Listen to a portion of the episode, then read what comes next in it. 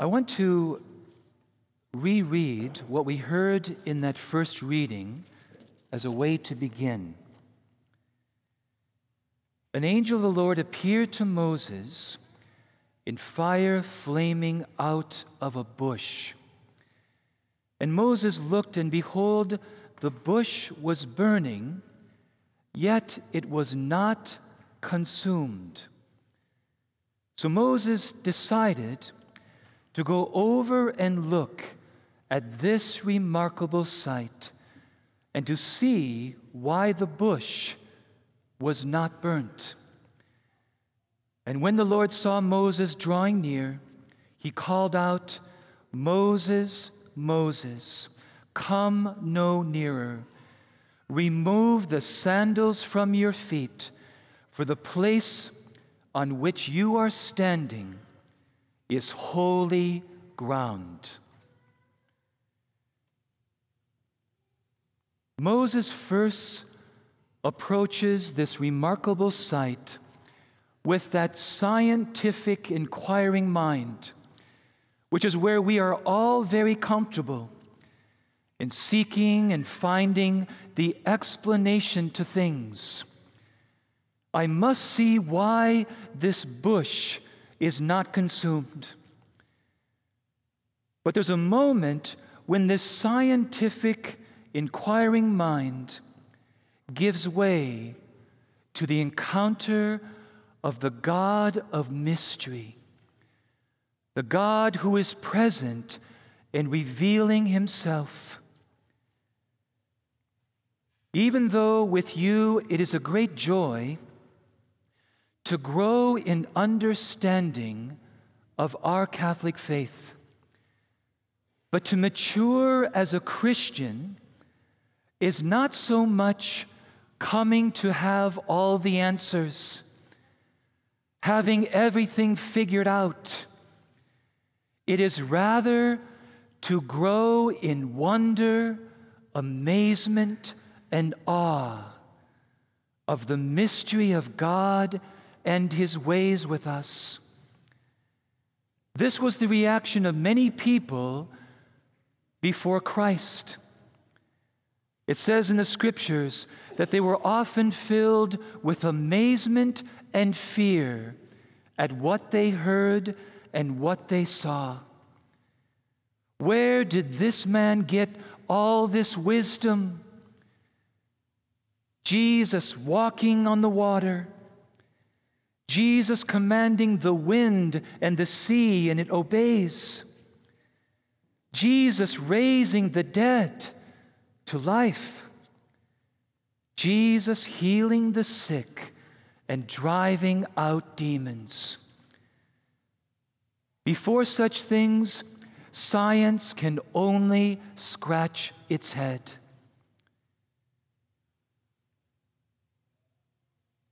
And so, if you came here today hoping for some clear answers about your faith, I want to apologize in advance. My hope is that we leave here today through this gift that the Holy Spirit gives to us, that we leave today with greater amazement, wonder, and awe of the mystery of God. This burning bush is a foreshadowing of how God continues to work in His people, in us, and within His church. And like Moses, there are moments where we just need to remove our sandals and approach such mysteries with reverential awe and wonder. Tomorrow, we are celebrating the feast of the Annunciation, celebrating the moment when the Holy Spirit, the fire and the power of God, come upon this young virgin. And by the Holy Spirit, she conceives to bear a son. And yet, she remains a virgin forever. Her virginity is not changed by the presence of God dwelling within her in this immaculate, uh, miraculous conception. It's unaltered. And then we look at the Son, the fruit of her womb. Here we have the eternal Son of God, who is God, who now takes on and assumes our human nature.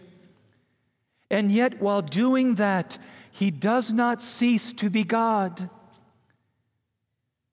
And here we have in one person divinity and humanity united. And yet, while Jesus is fully human, it does not diminish his divinity in any way. And in being God, does not take away from the fact that he is fully human. And all we can do is take our sandals off and approach such mysteries with reverential awe. Our baptism is just as amazing. That moment when the Holy Trinity came to dwell within you and within me. And yet, that does not take away our human freedom. All the externals of our human life are unchanged. I will still walk out of here today looking like Father Stephen, as you will look like you. And many of the externals of our life do not change. But in our baptism, something profound happened deep within that will certainly affect how we live. I remember when I was a young adult, around the age of 19, 20, and as many of you know, I did not grow up Catholic. But I started hanging around these weird Catholics, and I got curious about the Catholic faith, and I began to explore it.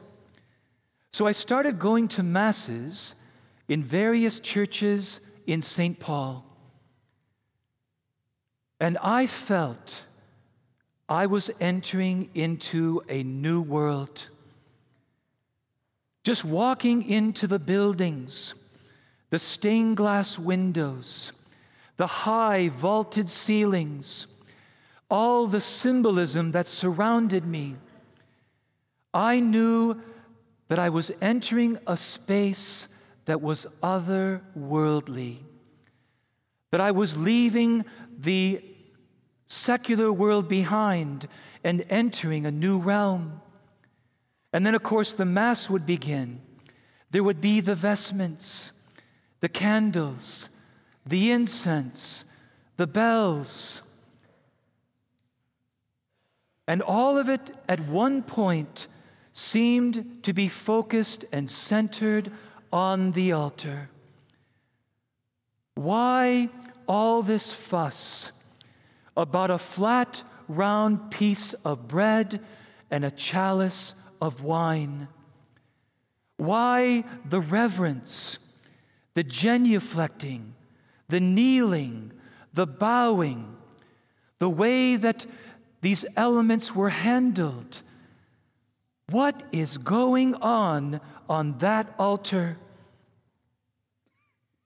And then come to find out later on that those elements of bread and wine that we bring, that are placed on this altar, the fire and power of the Holy Spirit descends upon those gifts.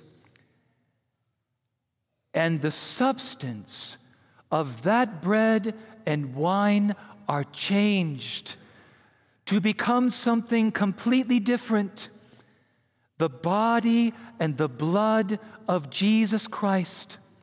And yet, the external qualities of bread and wine remain unaltered.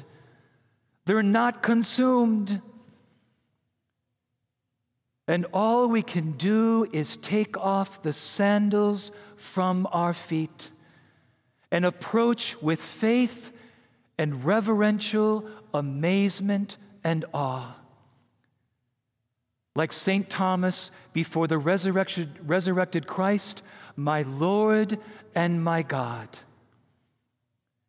It is absolutely amazing that the God that this world, the heavens and earth cannot contain, who made the universe of which our planet is a little speck,